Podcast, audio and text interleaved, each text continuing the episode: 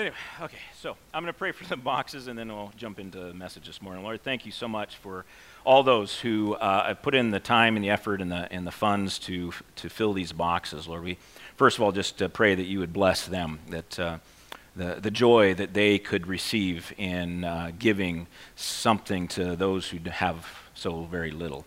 Uh, Lord, just pray that you would uh, just encourage those who have given and that uh, uh they would be motivated to continue to give uh, because of how you uh, just care for them and bless them in that. and just the reality that when we serve others, we get served in return. Uh, but Lord, we also pray for each one of these individual boxes that are heading off to uh, places around the world, uh, to kids who uh, have very little and uh, who are going to be getting a gift this Christmas season. And we just thank you for the opportunity that each of these boxes have to share your love to these kids around the world. Lord, I pray that each kid that uh, opens up these boxes and the millions of other boxes that will be heading around the world, that they would um, just have a tangible be able to experience a tangible expression of your love for them. That as they open these, uh, these boxes, that there would be miracles, things that they thought, and, and there's no way that uh, it's going to be in this box. There's no way they know me, or that this box knows me, or, and, but then it has the exact thing that they're hoping for, or they're wishing for, or they need at that moment. And so, Lord, we just pray uh, that your will be done in all of that. Um, Lord, we look forward to seeing and hearing the amazing stories uh, that come out every year of how you have just uh, designed this box ministry to bless people around the world. And we just look forward to hearing those stories. For your glory, in Jesus' name, amen. All right. So we've been uh, uh, working uh, in the garden for some time now. Um, but back in the first message in the series, where I was introducing the concept of the garden, that we step through the door of Christ into the garden of God's presence. Um, one of the warnings that I gave in the garden in our way of perceiving and interacting in the garden is a warning about a, a linear perspective of our journey through the garden. That, that, that there is, we have to be careful with uh, the discipleship programs that try to force us all into the same mold, that try to say that there's just one way and one path to go through the garden. Uh, that, that is, that that's because one person has experienced uh, uh, joy or pleasure or, or uh, amazing uh, things from uh, the journey that they've been on, that now everybody else should go on that same journey, that everyone should go on that same path. and I warned against that because it's important that we, we recognize that when we enter the presence of God, the garden of God's presence, it, it's not about follow the leader. It's about the reality that we're following Jesus, who is the leader. And that we would recognize that each of us have a unique relationship with God, and that Jesus is going to lead us down a unique path through this journey in the garden. And so we need to recognize that and be careful of that. But on the other side of that coin is a danger as well. And that danger is that we are in the garden alone to think that we are in the garden alone, to think that we are going to do this our way and only our way, to think that there's no one else there to help us, or there's other people there, but they're actually either my enemy or my competition or whatever, and, who, and so we have no relationships with the rest of the people in the garden. This is a dangerous perspective as well. And it's a, a, a perspective of independence. And, and it's one that our culture, American culture, certainly likes to promote the idea that we can do it you know, my way, that I can do it on my own. I don't need anyone else. I, I can do this, right? It's kind of the uh, mindset of our culture, oftentimes, this independent mindset. But we as Christians gravitate to that independence as well. We, we think that we can do it ourselves. I don't need anyone else. I can, I can do it on my own. And matter of fact, over the last probably 10 or 15 years, we've seen a, a lot more people, a lot more Christians who are leaving the church behind. They have become uh, upset with the church for some reason, or they don't like the church for some reason, or they just uh, basically have, have fought, been in battles or conflicts that, they have, that have driven them out the doors. And the idea that they usually come to is that, you know what, I don't need the church, I just need Jesus. And so there's this Jesus and me concept. perspective. That, you know what, I, as long as I have Jesus, then I can make my life, you know, I can make it through this journey of life and this journey in the presence of God's, uh, uh, the journey through the pathways of God's presence. But that is not true. Because the reality is, is God calls us to community. He calls us to be dependent on one another. We, we need each other. We, we can't just survive in this world without each other. And nowhere in Scripture does it say or promote Jesus and me. Right? It's, it's always once you become a Christian, you are in the family of God. You are drawn into the family of God. You are part of the body of Christ. And so Jesus and me just doesn't work. And in a sense, I'm preaching to the choir here in a sense, because if you're in the room, you're probably not living this way, right? You're, you're recognizing the value of community. But we need to remind, be reminded of that, especially when times get tough in the church. But we are called actually to community. And part of this is that God is telling us that we are actually better together than we are apart. Ecclesiastes 4, 9, and 10, familiar verses, I'm sure, to many of you. Two are better than one because they have a good reward for their toil. For if they fall, one will lift up his fellow. But woe to him who is alone when he falls and has, an, has not another to lift him up. The idea is that, you know, we're better together. We can help each other. We can get on together better. And there's one, at least one, or there's two areas that I want to draw this out of community and where we need community this morning. The first is that of wisdom. We need each other's wisdom. The, the Jesus and me perspective says, well, I can hear the voice of God on my own. So God can direct me personally wherever I go or whatever He wants me to do. But with that perspective, what we don't, what they don't recognize is that we don't have all of the wisdom we need by ourselves. There is something about the community that God has set up so that we need each other. We need to help us, we need people to help us discern what God's will is for us. It's not just simply me and Jesus. We need to listen, certainly, and, and, uh, and allow the Lord to speak to us and discern His voice where He's directing us individually. But we also need to do that in community. We need to engage with the community and invite them into that conversation.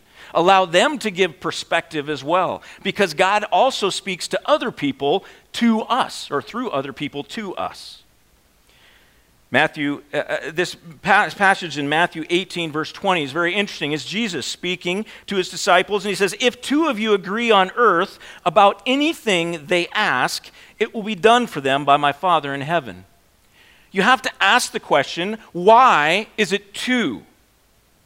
Right? Why is it two if two people agree? Why not just one?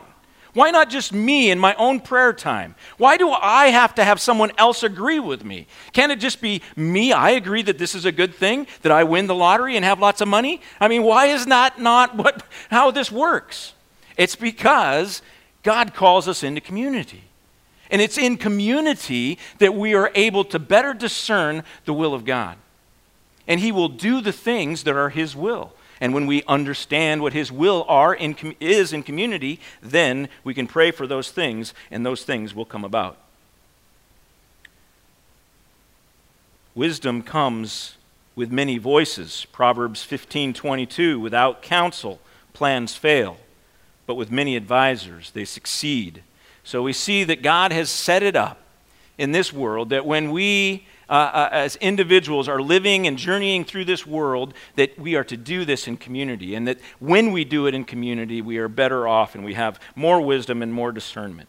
So as a result, we must resist and reject the perspective of Jesus and me and instead engage in community. We need to invite others into our pathway.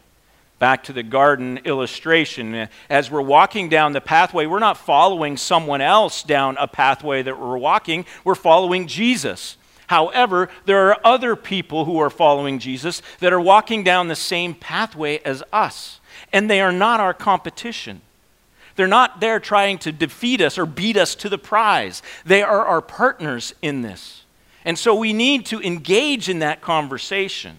That as we're journeying through this garden of God's presence, along these amazing pathways that God leads us, that we would recognize our others, brothers and sisters in Christ, and that we would seek them out and say, Tell me about your journey. Tell me what your, your perspective. Tell me what's going on in your life. Or these are the challenges I'm having. Have you had any opportunities to defeat those challenges in your life, right? That we would do this together and journey together.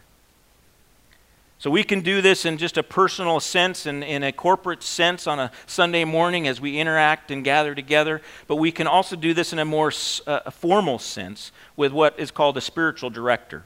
Spiritual director is kind of an old practice uh, that has been practiced through the ages of Christianity, but has got a renewed uh, kind of focus on it in our, these late, later days, in the last 10 years or so. Uh, spiritual directors are becoming more common. But what is a spiritual director? Spiritual director is simply someone, a brother or sister in Christ that you trust and you know, and that you choose or ask them to come and journey life with you.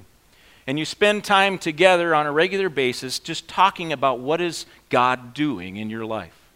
And as you talk and tell this person about what you feel like God's doing in your life, the spiritual director is simply sitting there listening to what you have to say, but also listening to what the Holy Spirit is saying to help to give you direction of where they feel like or their discernment of where God is working in your life and where you need to focus or need to work on or need to walk through.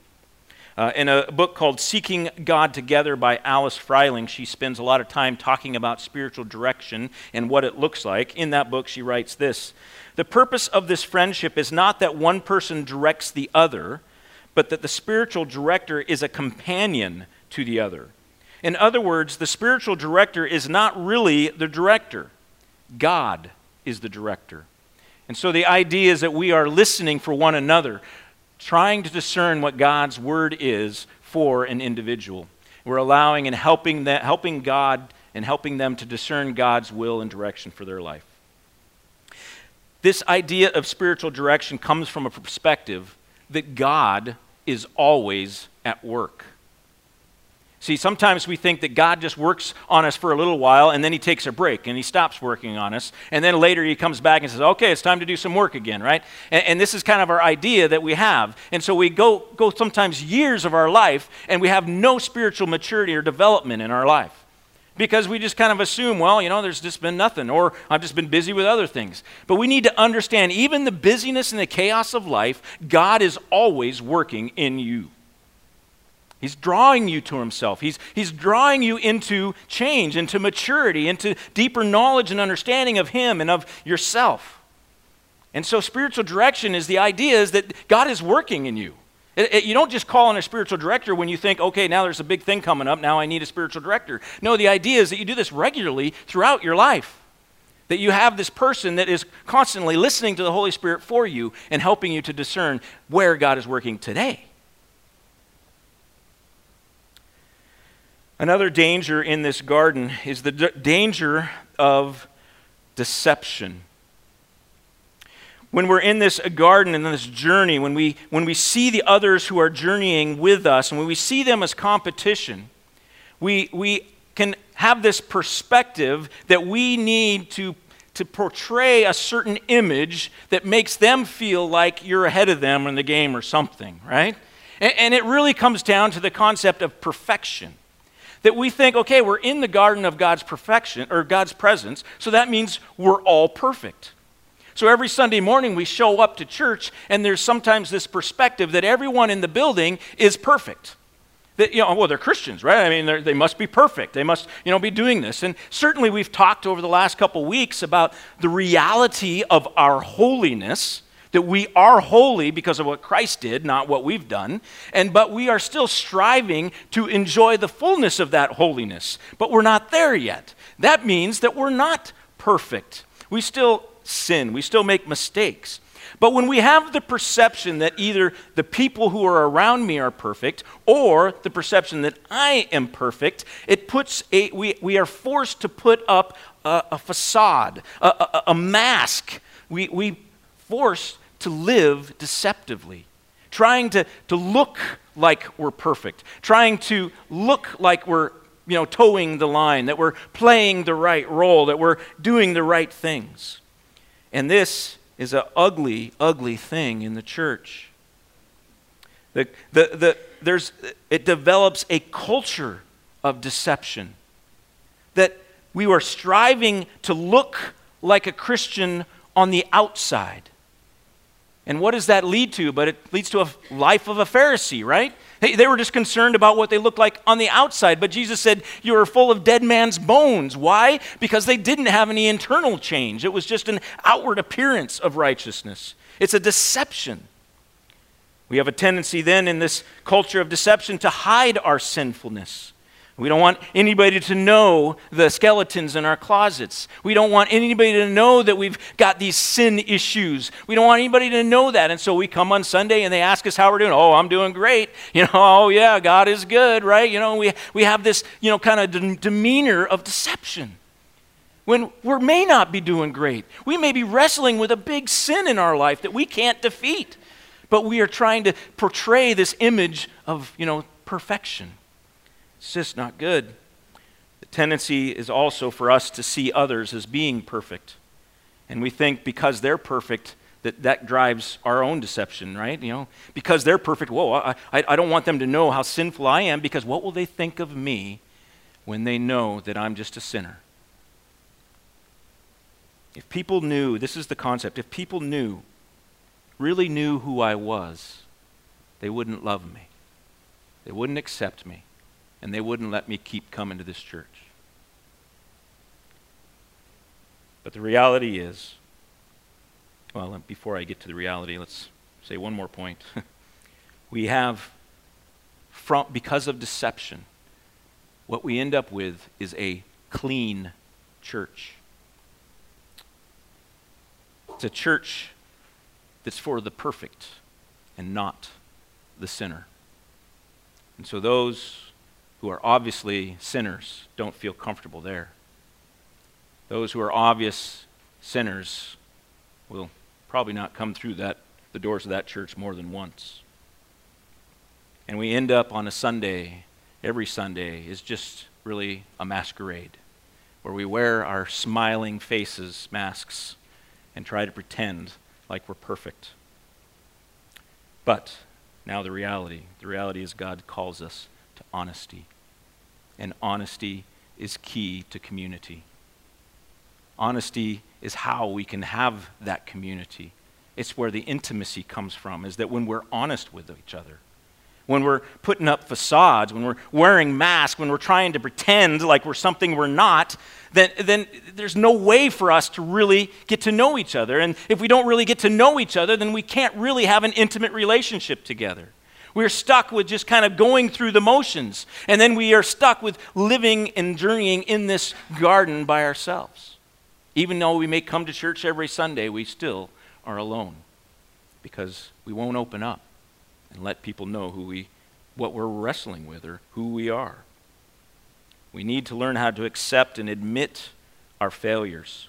1 John 1 8 says, If we say we have no sin, we deceive ourselves and the truth is not in us.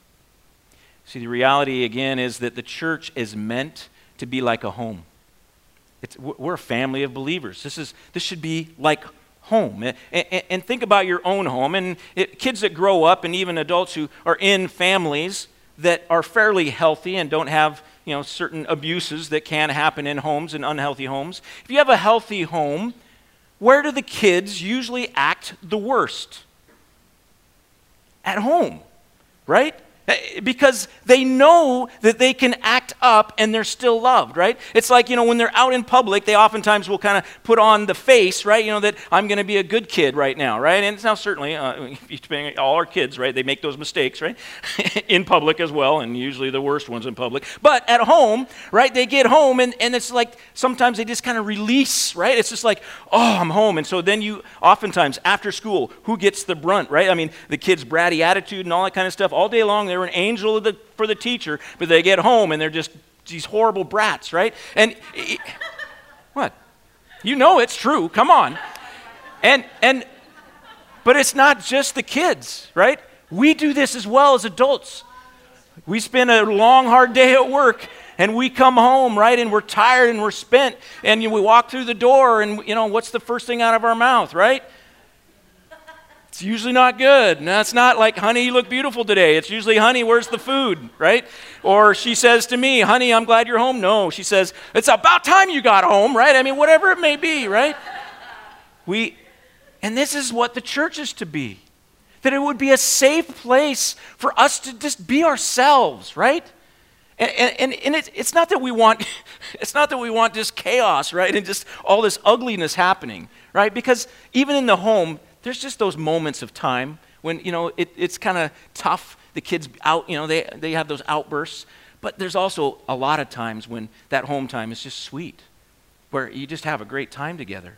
And, and we need to be, the church needs to be a place where people can see our, our sin, they can see kind of our weaknesses and our, and our kind of ugly side, and we still feel loved. Right? Sinners should feel really comfortable in a church. Not comfortable in the sense that they can continue to sin without result or no guilt, but that they can, people can know their sin, yet they still feel loved, accepted, part of the family.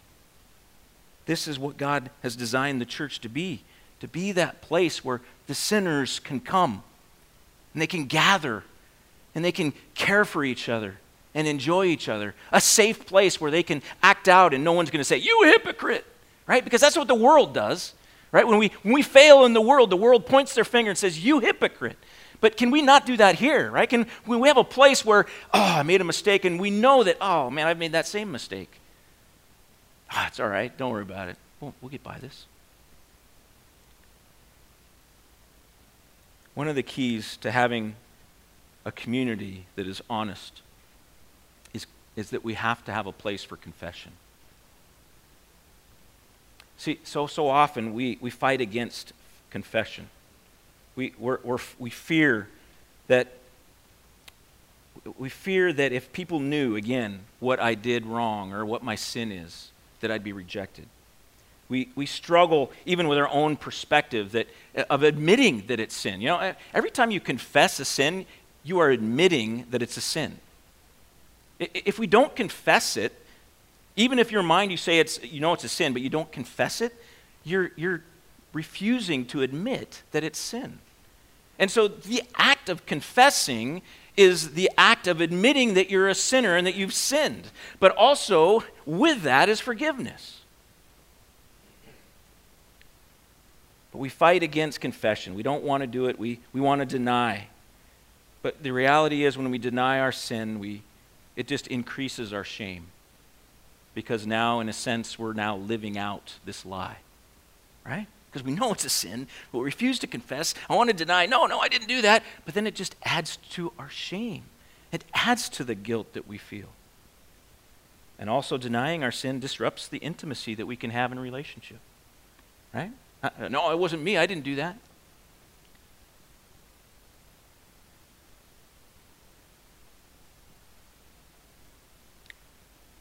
Sin, as long as it's kept a secret will control us. Sin is empowered by secret, by silence. But if we have the, the guts and the boldness and the courage to speak it out and to confess it, sin loses its power. Many times, the sins that we are battling with in our life over and over again are sins that we've never confessed.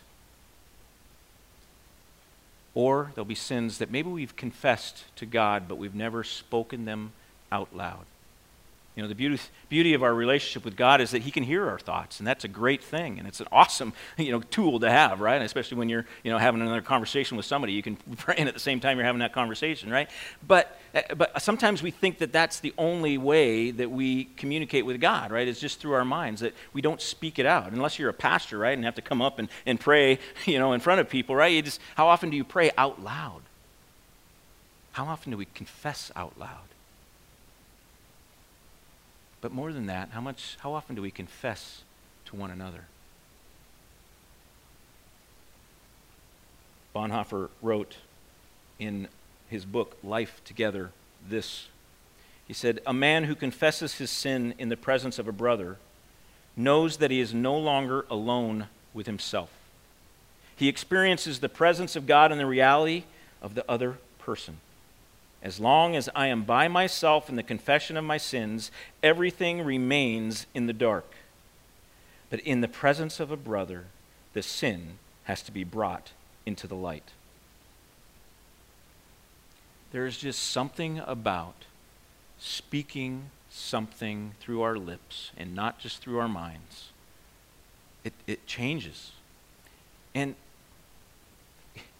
it has a power in it that it, it, we don't understand. And I think this is the way God has designed it that, that there are some things that we just need to say. We need to get it out of our heads and make it a reality. It's like, you know, uh, even with, well, especially with sin, like uh, you have this sin that you battle for years and years and years, but if you never say it out, you never really recognize sometimes that it's you that's doing that sin, or you don't recognize how ugly that sin is. But once you say it, right? You know, have you ever had that where you say something out? You, you're confessing to a friend or to, a, to a, uh, your spouse, maybe, or whoever, a family member, and you finally say something, and it, all of a sudden it, you, it, you see it in a different way. Instead of it being something that's just internal, now it's been spoken to the light, and now you can see it in a different perspective. And this is what we're talking about. I think confession is something that we do between us and God, certainly. He is the one we repent to, unless it's a sin against someone else, a brother or sister in Christ, or whoever it may be, that we would go to them and confess that sin. But sins of moral nature that are against God, we confess and repent those things to Jesus, right? That's why we have Jesus, right? And 1 Timothy 2 5, for there is one God and there is one mediator between God and men, the man, Christ Jesus. But I think, I think there's also a place for us to confess to each other. And Scripture seems to support this as well. In James chapter 5, verse 16, therefore confess your sins to one another and pray for one another that you may be healed. Also, Jesus, he's talking to his disciples, and he, he says this weird verse, John 20, verse 23 If you forgive the sins of any, they are forgiven. If you will hold, withhold forgiveness from any, it is withheld. So the idea is that I think that, that God has set it up so that there's times when we need to confess a sin to a human being and not just to God. And even moral sins, things that are just between you and God. There are some sins that we have wrestled with our whole life, and maybe we've confessed and repented of those sins a billion times in our life, but we still feel the guilt. We still feel the shame. I'm going to suggest that perhaps the struggle you're having is not with the repentance. The struggle you're having is with the forgiveness and believing that, that, that you are forgiven. And it's at times like that when I would encourage us, I think, to go to a brother or sister in the Lord who we know loves the Lord and verbalize our sin, confess our sin to that person. Not that that person is God but they are representative of God, as Bonhoeffer says in his quote. And it's not that they are the ones who give forgiveness, but they are the ones who proclaim God's forgiveness to you.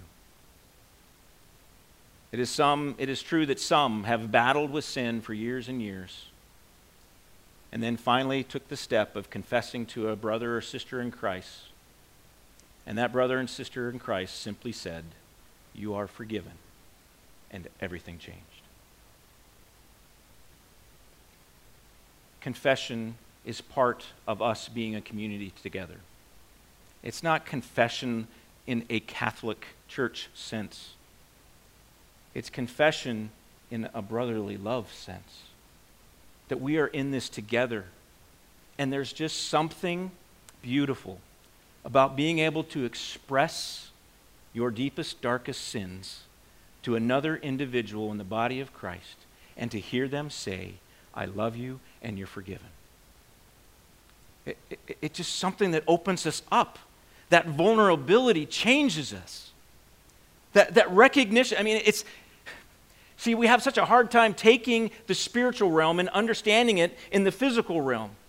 And so, if we just spend all of our time confessing in the spiritual realm and never do it in a physical realm, we are missing out, we're missing out the connection that can come from that, that allows us then to live in the physical realm in a free way, in a way that is beyond what we have been able to do in the past.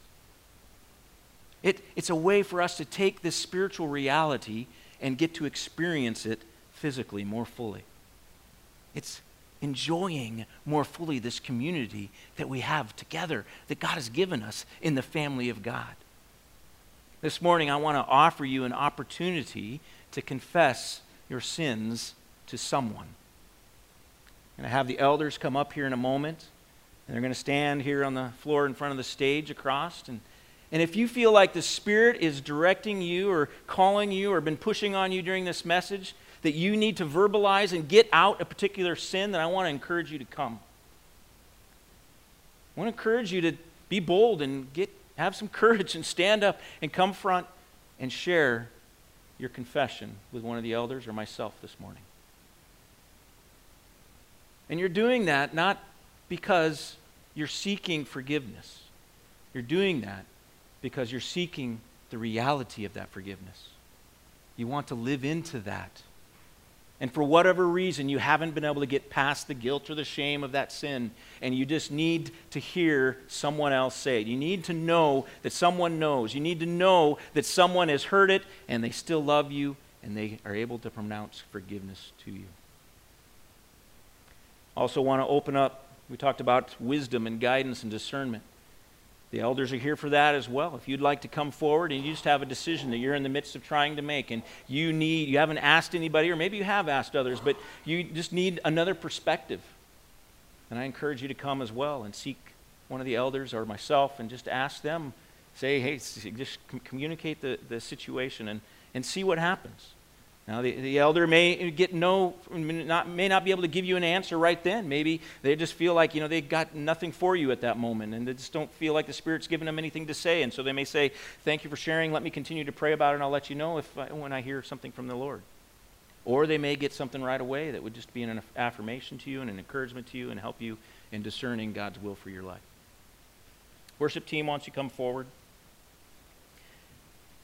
Understand that God has called us to be a community. Independence, being independent, is a barrier to community.